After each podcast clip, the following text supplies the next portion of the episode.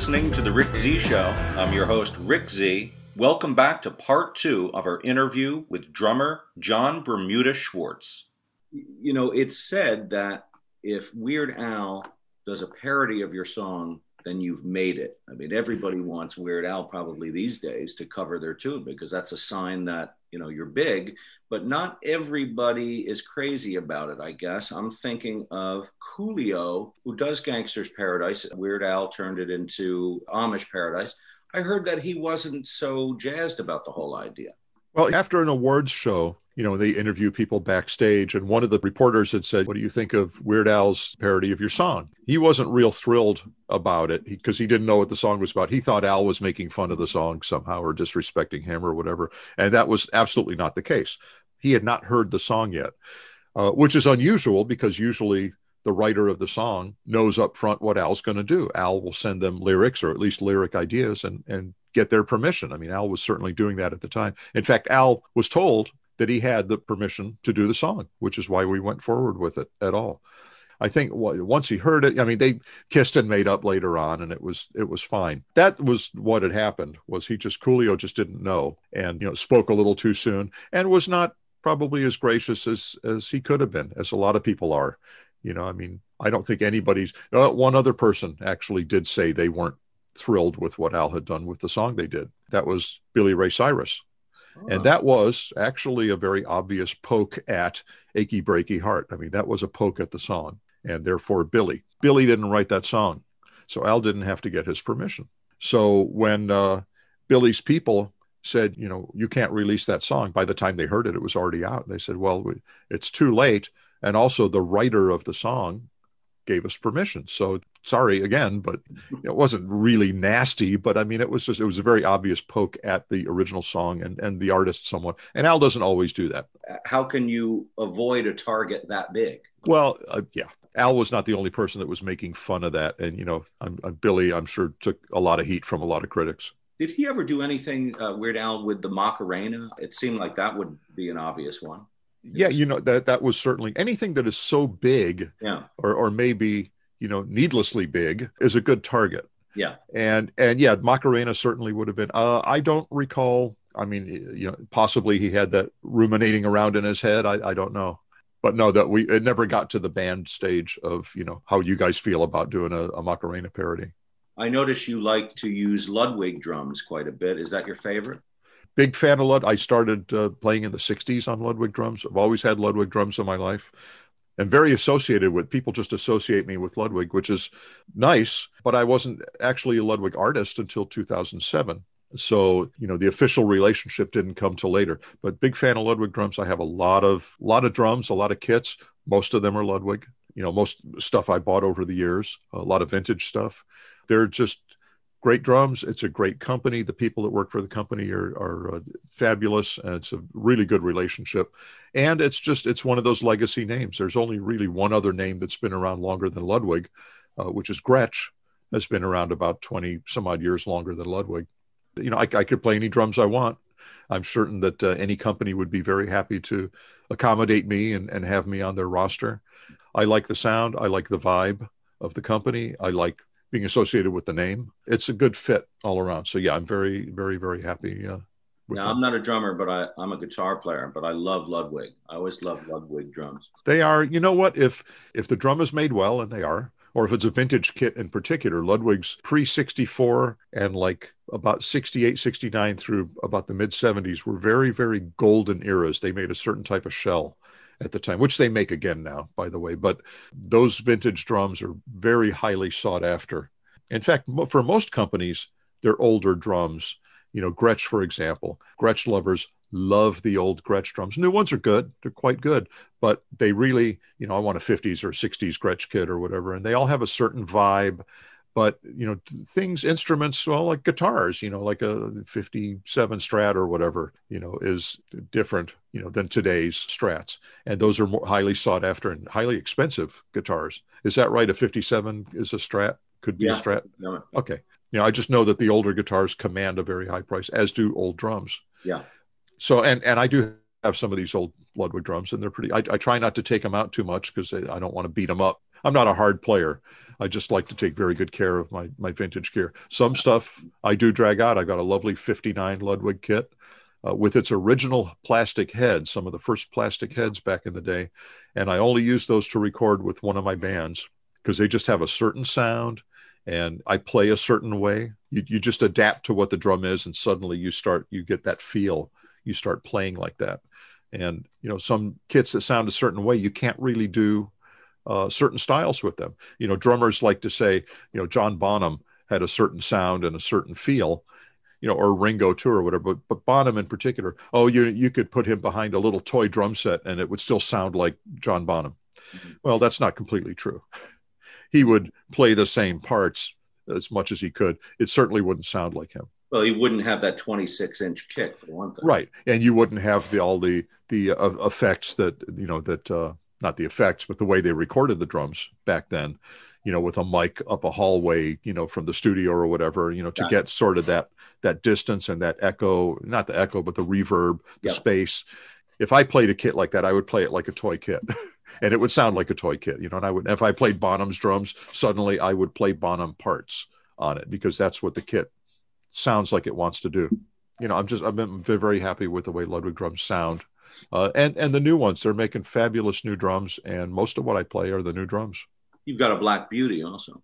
I've got a couple of Black Beauties, couple of, and and one I well not not a I, I I had a Black Beauty from the twenties. Wow. And I I sold it recently. The new Black Beauties, and and there's a brass drum. Uh, I've been using the same Black Beauty on tour since 2007. Very very happy with that. And I've got, and that's a six and a half by 14 for drummers that are paying attention a couple of years ago, Ludwig issued an 8 by 14 Black Beauty. That's a, a new size for the Black Beauty for them. And that's a really, really, really nice drum. That's one of my two favorite drums in life. Not because it's deep and I like to tune it low, but it's deep and I like to tune it moderately high. And that little extra depth from six and a half to an eight inch, there's a little more meat, not low end, but there's a little more range, I think, that that the drum gets that that acoustically, I mean, you could put that all in electronically, you know, if it's mic'd, but when you sit and play it acoustically, it adds that that fullness, that complexity of of all these of a different range of sounds. And that's that's one of my two favorite snares, happens to be a Ludwig. And actually, my other favorite snare, if, if anyone's asking, is a Ludwig uh, six and a half Copperphonic. It's a copper shell, same design, and that's a very very magic snare, uh, very complex, has has all the elements of all of the other drums, all of their other trademark snares, kind of all rolled into one. It's you know, being a metal snare, it's a little bit woody even because of the copper. There's a lot going on, but everything that's going on is just what you want from that aspect of the drum. It's just the focus that a brass drum has. It's just the there's a little bit of banginess and honk that one of their bronze drums has. There's a little bit of the airiness that their aluminum, that a regular Supra has. There's a little bit of wood in there. It's just, there's a lot going on, and it's just the right elements from each of their snares all rolled into this one snare. So that had been my favorite snare till the 8x14 Black Beauty came out. And I thought, it's not better. It's just, that's its own thing, but it's the best Black Beauty there is, in my opinion and so I'm I'm very I, I when I say I have 100 and I think I have 112 snares now. I I honestly I would be very if I had to pick I couldn't pick one, but I would pick two, and it would be those two drums. In fact, I just after this pandemic I hadn't played for 16 months, and this first gig back I brought out the Copperphonic, set it up, and we started playing, and it's like, yeah, I remember why I love the snare. You know, it hasn't that hasn't faded it's still there for me. It's still a, an amazing snare. So between the two of those, I alternate between the two of those on local gigs. I can't take the Black Beauty on the road because I had cases designed specifically for the other size drum. So there's a slot that it goes into, and the 8 by 14 won't fit in there. And I thought about can I modify it? Maybe I could put it in a separate case. I really love the drum. I mean, I like the one that's on the road, but the 8 by 14 just a little bit it's it's a little bit better and I, and the mic would like it better as well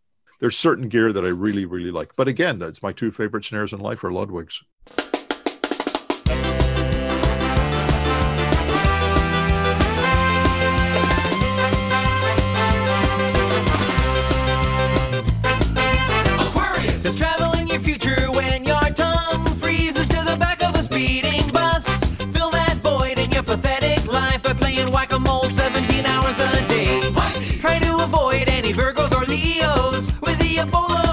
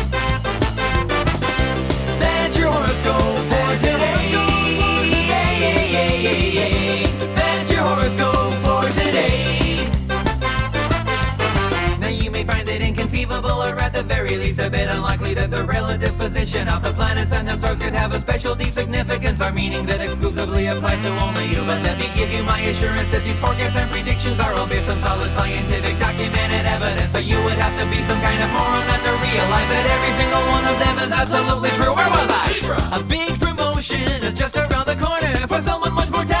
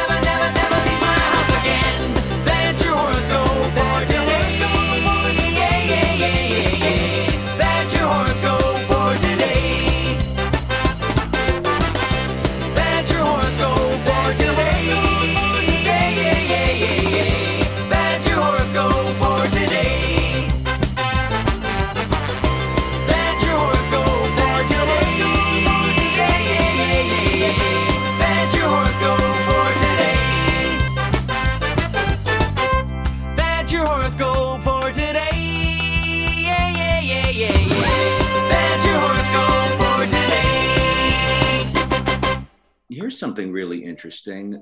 The Grammy Award winning polka artist Frank Yankovic. I understand he is not related to Weird Al at all. Any any thoughts? No, that's that's true. He is not. However, that didn't stop them from working together on a couple of things. I didn't know they worked together. A, a little bit. We first met Frankie in maybe 1985 or 1986. Al was asked to put together a little medley, a polka medley for the Grammys of the Song of the Year or something like that. And I forget what five or six songs we did a polka medley of. But Al thought it would be very cool to shoot live, and we recorded it live.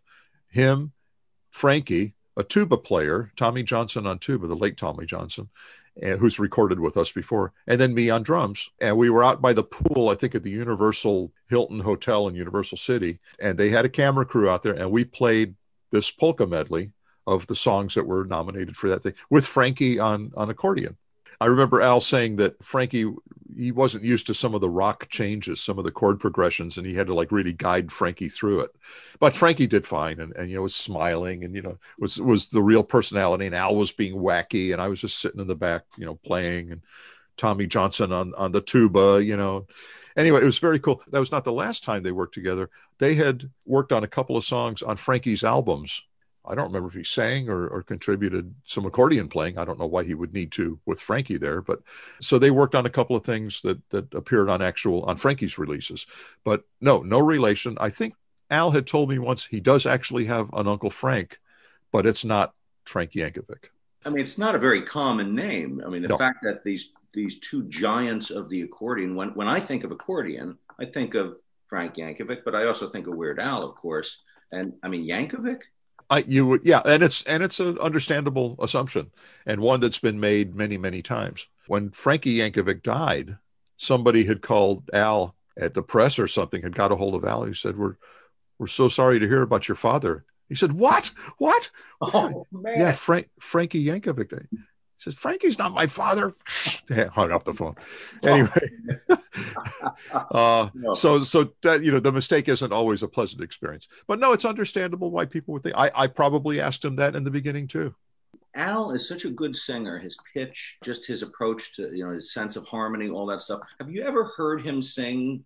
To be serious, I mean, I, I always wondered what his naked voice would sound like without that affected Weird Al kind of accent. Uh, Sort of. yeah no he he can well for example uh one more minute and this was early on when al was still being wacky it's not completely straight ahead but you can really hear that he can actually sing and then also when we were originally doing the parodies you know he would often do an affected voice but again as we got more and more concerned with really nailing the original production and sound and and vibe of the song if someone was singing normally you know with a pretty voice he would do that. He would sing in that same way. And I, would have to look at a list of songs and tell you which ones are, are them. He can sing very, very well and has a very nice voice, has, has a, several nice voices. He's a very vocally, uh, he's a chameleon. You know, it's interesting, Jon. In your upbringing, you come from a musical family, and the irony is you started on accordion, didn't you? Uh, yeah, I had a, a little, it was a kid's accordion. I was probably eight or nine. I was probably eight, I guess. It was just before I inherited my brother's drums. They were in the next room, but I mean, it hadn't even occurred to me to play drums. But they wanted me to to learn a, a you know a melodic instrument. So I had a kid's accordion, which I think they rented. It had it was small, you know, being a kid, you have a small accordion, and I could play it well enough. I mean, I learned to read music. I mean, and and uh, I can still pick up an accordion and play something that I, I learned at the time poorly, mind you, but but I, I had kind of formal musical lessons, you know, on a on a real musical instrument, and yeah, accordion of all things. Now, my dad had played accordion. In fact, I still have his accordion, Hmm. and and uh, it's a full size accordion. It's even too big for Al. Al uses what's called a ladies accordion. They- shouldn't call it that anymore, but it's a mid-size accordion, and that's mostly because he's very active on stage when he's wearing the accordion. Now, nowadays he's not playing accordion on every song, but in the beginning, you know, that allowed him to to uh, move around freely because it wasn't this giant, heavy accordion. But anyway, my dad's accordion is a full size accordion. And I, I picked it up in this last year. I got so bored staying at home. I actually took the accordion out, picked it up, and tried to remember to play the thing. And it's like, and it sort of came back. I mean, the finger muscle memory came back to me a little bit. At any rate, my brother had been playing drums and he was switching to guitar. So I inherited his drums. Our, we had our own bedrooms in the house across the hall from each other. So the drums moved from his room into my room. I ditched the accordion and started to take drum lessons actually. Uh, and at the same time, listening to, you know, the, the this was um, late 1965. So the Beatles were well in my musical vocabulary and, and uh, Paul Revere and the Raiders, I think, you know, Beach Boys, you know, there was a lot of, lot of pop music back in the days when a radio station would play the up and coming young groups as well as pop stuff. Tom Jones, Petula Clark, they would play Motown. You know, I'm taking formal lessons as well as learning the the workings of the kit while listening to these other songs, uh, basically on the radio. I mean, I had a record player and and you know a certain collection of records. Whenever I did something good, my parents would buy me the latest Beatle album. So I would play along to those kind of things. And then the drum lessons taught me more about reading drum parts and technique and things like that. In fact, I had a whole kit at home. And when I would take the lessons, I would just work on the snare. I was just working on snare parts. And then very gradually, they would start working in the other pieces of, of the drum set. So I had been listening carefully to records, you know, in the mid 60s, you know, 15 years, well before I needed to with Al. And and that's kind of where that training came. And when i listen to anything today i hear parts i hear production You know, I hear effects, I hear all the things that go into making the record, as opposed to maybe even hearing the vocals, hearing the lyric. You know, I mean, there can be some really sappy, lyrically sappy records out there, but if the production is cool, I will really, really like it, and I can sit and listen to a record, uh, the record, uh, you know, a song, and uh, and and extract the parts out of it you know, not thinking I'm ever going to have to reproduce it that way. But that's kind of how I hear things now. And it's not a bad thing. It's just, you know, I, I really sort of instantly dissect everything I hear.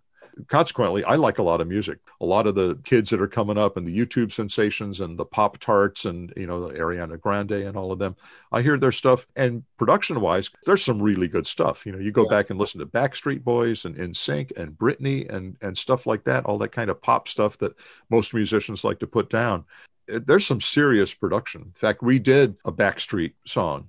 Is it Backstreet or NSYNC? They're basically the same. We did we did I Want It That Way, called it eBay. Oh yeah. Instead of yes. of I Want It That Way, found it on eBay. Anyway, that was not my first venture into, you know, listening to those kind of things, but I really had to dig into all the sounds and and you know that there's like 15, 16 drum and percussion tracks going on in that song. There's a whole bunch of stuff going on that, again, when they produce those things, they're just sitting at a, at a keyboard punching out parts and they come up with a rhythm and a pattern and then they, you know, make four bars of that and then they just loop it, you know, 20 times and they make a song. I have to go in and hear from scratch every little silly every little triangle hit just these minute things little pops little swishes little filtered sweeps anything that goes into that, I get to reproduce because that's kind of how I've set myself up and have always done it. Al's never had to come back and rework anything that I've done because I didn't quite get it. I always get it. So he just expects that of me. And therefore, I don't want to not do a good job on that. I don't ever want to hear that I didn't quite get it. How much of your drum sound is doing just that, you honing in on that sound, and how much is the way the album is produced by Al or whoever else? well, there's a certain amount of leeway and and EQing and affecting and even sample replacing. Uh, you know, if I do an acoustic part on something, uh, you know, they can very easily drop in a sample of of a different snare. And if if my snare, you know, I, I think it sounds one way we're doing it, then you know, when they're in there mixing it and they sort of hear it in context, it's like, you know, the snare's not it's not quite there. We're not gonna be able to EQ it quite where it needs to be. Let's get a sample of what we know we want to hear and we'll just replace it every time he hits the snare it'll be this other sound instead on all of the things where i've gone in and designed the sounds and it's all samples i don't think any of those have ever had to be replaced or otherwise corrected there may be a little bit of eq necessary because they may hear something in the studio again in context of all of the parts together that i'm not hearing when i'm listening to the original recording and pulling sounds out you know i listen to my sounds and i listen to the original recording and and i get it where i think it's there and maybe it's different once they're in the studio. I wanted to get a part so badly. I think it was on the last album. It was for a song called Inactive, which is Imagine Dragons Radioactive. Yeah. Jim was doing all the other parts, all the other pads and sounds, and I was doing all the drum and percussion parts for the song. And I couldn't quite get the snare dialed in. You know, I, I'm never concerned with what they did. I'm only concerned with what does it sound like and how can I do that? What do I have to do to do that? Because I, you know, everyone's always got all these plugins and other gear and other ideas and other tools at their at their hands that I don't have. So knowing what they did is very little of a help. It's only frustrating. I was like 90% there, which is not very close. And it was very signature sound. And I decided, and it was the first time I've ever done it, I decided to reach out to the original drummer. Now it was a programmed song to begin with. Daniel Platzman was the drummer with Imagine Dragons very unlikely that he programmed it, but I, I went to him as the person who's in charge of the drum parts, I guess, and asked him. I said, uh, you know, I've really tried. I, I've never done this before, but I really, I really want to nail that snare. Is there any way I can get a sample of it? And I didn't hear back for a couple of weeks. And we were getting ready to go in. I thought, you know what? I, I'm just going to have to go in. I, I, can maybe work with that last sound I've got and tweak it some more, but I'm just going to have to give that to them and they're going to have to do the rest of the magic in the studio. Because there was like a reverse snare that led up to it. And I got I got some that were pretty close, but again, I I knew it wasn't quite there. So I, I was going to go sit down at the computer and work on it and send it off that day. And I had gotten an email and it was from and I forgot the guitar player's name, but he had sent me a section of the snare track from the song. Hmm with the actual snare in there. And I listened to it, and it's like, I know there's like a sweep sound. There's a little gap between the reverse and then the actual hit. There's all these things that these little subtle things that go into it that I could not hear in the context of their song. So I, I assembled it into the the track, the snare stem for that song, and I sent it off. I you know emailing parts in like that, and I I put a note with it. I said this is the snare. Do not EQ it. Do not compress it. Don't try to level it this is really the snare from the song. Don't mess with it. This track goes in as is. Turns out that they're all fans of the band. Huh. They're all fans of Al's, and they were just like really thrilled. They were really happy that uh, they could help.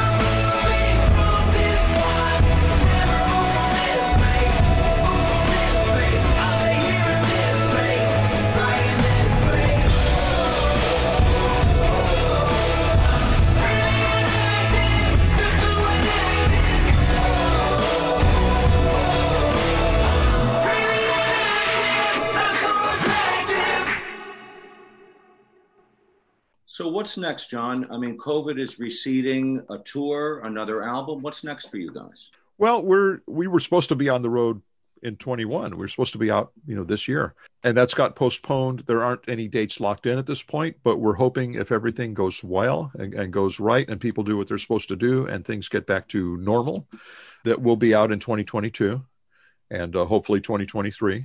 You know, Al's still a young man. He's he's going to be 62 this year, so he's that's nothing. He's young. that's that's nothing. You know, we're all on Medicare, so it's like you know Weird Al and the Medicare band. Uh, you know, if something happens on the road, you know, and we go to a hospital, it'll cost us a hundred bucks, and we're good. We get a new heart for a hundred bucks. It's great. And uh, but but hopefully we'll be on the road uh, in, in 2022 and and make up for some lost time. It'll be great to to play with the guys again. As far as recordings, Al's contract was not renewed. He didn't renew it. Sony wanted to you know sign him up for another few years or whatever. And uh, i think made him a very nice offer you know back in 2014 when our last album came out. And the way records are selling or i should say not selling there just was sort of no reason for al to be tied to the label anymore.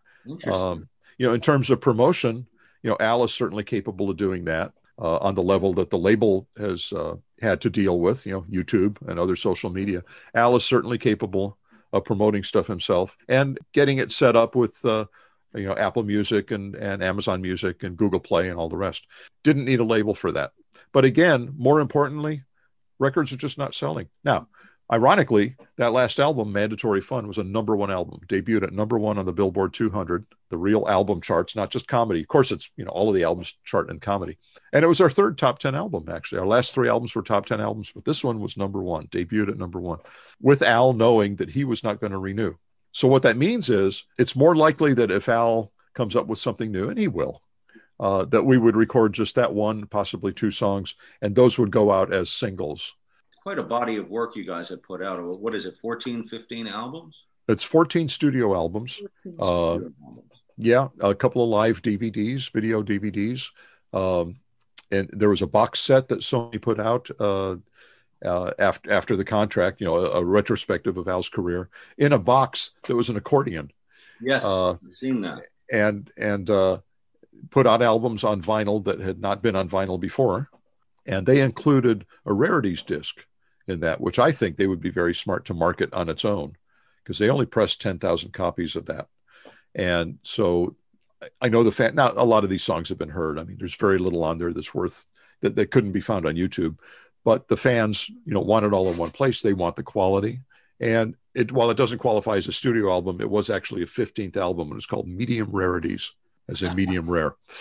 And uh, I don't know if Al came up with that title or not. He probably did. That sounds like something Al would right. would do. And it was a picture of him in like a little like a supermarket, like a, a little meat tray with cellophane over him, like a little styrofoam tray, you know, in here with cellophane over him and a label that says medium rarities. Fantastic work. I mean, when you guys go out on the road, I'm going to come out and see you. Love your drumming. Love Weird Al's music. Uh, Thank you just wonderful to talk to you today, Jon. Thank you so much for being here. I really appreciate it. Uh, thank you, Rick. I appreciate it. Anytime. And w- when that next book comes out, uh, blue, gold, yellow, orange, and green, and weird all over. I, I wait, a, wait a minute. What is it? Blue, yellow. Let me. I'm writing this down. Blue, yellow, gold, orange, green, and weird all over. Just, just a little idea. You, that's also so, free. You can use that if you want. Oh, thank you. So, sort, sort of a tie into the other book. That's right. Okay. Thank you so much, Jon. You're welcome. Thank you, Rick.